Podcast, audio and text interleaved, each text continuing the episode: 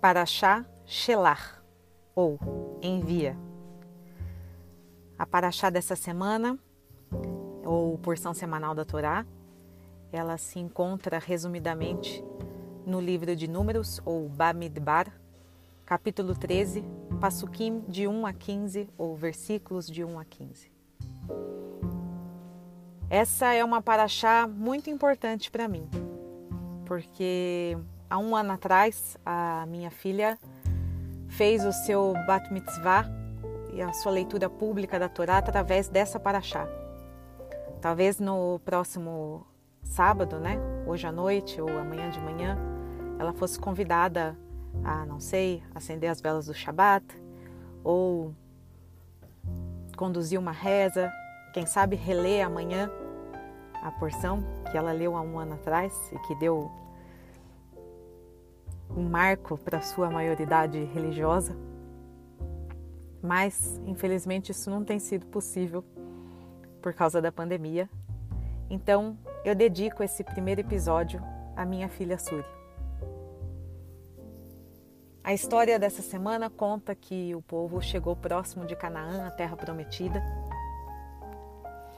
E depois de um tempo andando no deserto e passando por diversas situações, eles finalmente encontram o lugar onde eles iriam habitar.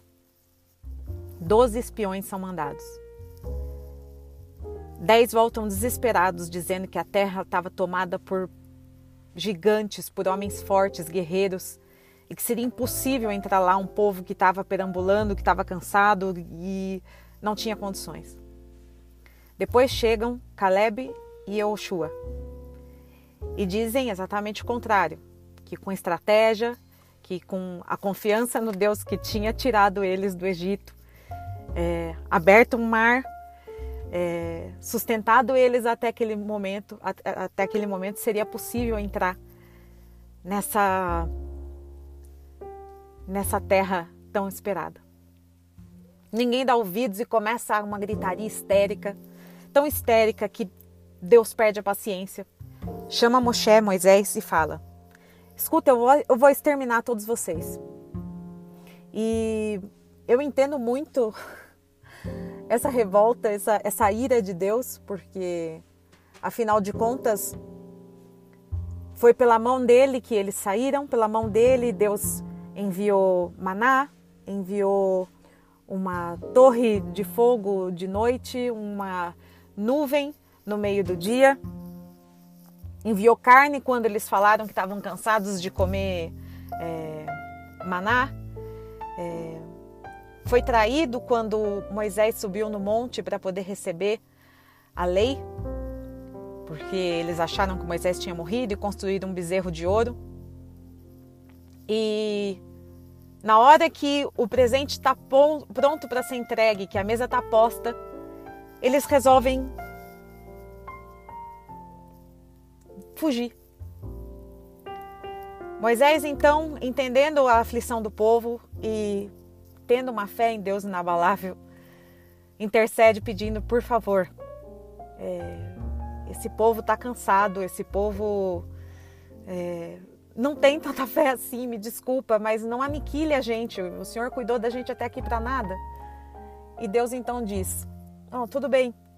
É, a questão então é que ninguém dessa geração que esteve andando no deserto vai entrar em Canaã.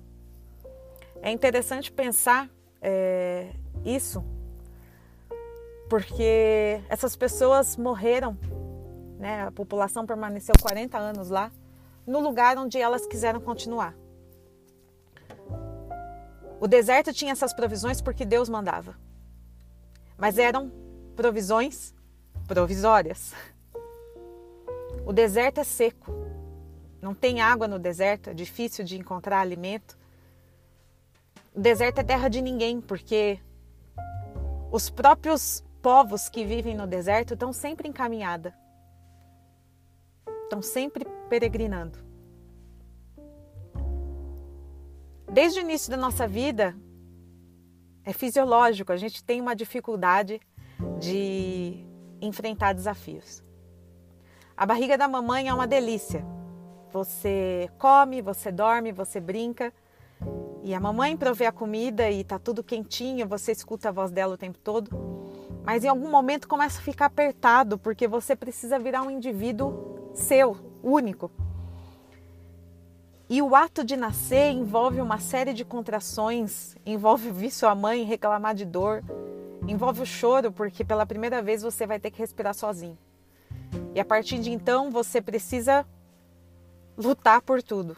Você precisa chorar quando você se sente sujo, você precisa chorar quando você quer companhia, você precisa chorar quando você sente fome. Depois você vai precisar aprender a andar, depois você vai precisar aprender a se alimentar sozinho. Mas é isso que te põe no mundo, é isso que te é, coloca como um ser humano independente. O deserto é um lugar passageiro. Muitas vezes a gente precisa passar por ele, mas é um lugar escasso.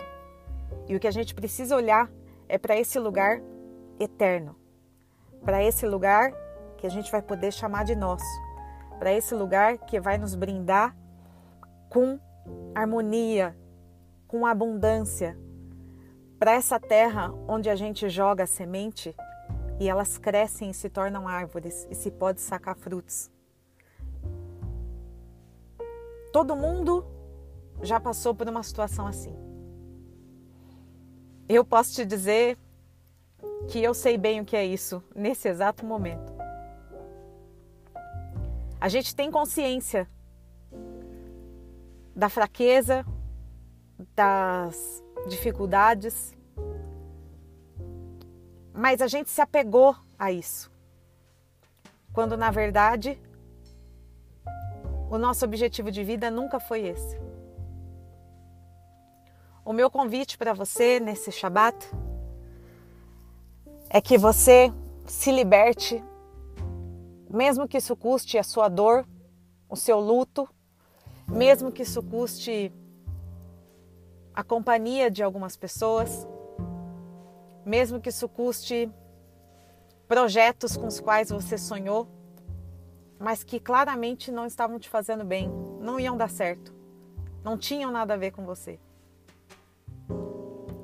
Você sabe, e eu também sei, como muitas vezes isso já aconteceu em nossas vidas, que um dia talvez a gente escute esse áudio, esse podcast e pense: poxa, é mesmo, hoje eu sou só sorrisos. Passou. Porque é assim a vida. Não é uma novidade para gente. Esteja aberto para renascer. Uma borboleta não é uma borboleta desde o seu nascimento. Ela nasce como uma lagarta, ela rasteja, ela passa por um período de casulo e depois ela voa. E ela tem as cores mais lindas que a gente pode ver na natureza e as suas é, peculiaridades e o seu caminho. A gente pode ter caído muitas vezes, mas agora a gente levanta e olha para o futuro. Um grande abraço, Shabbat Shalom para você e para sua família.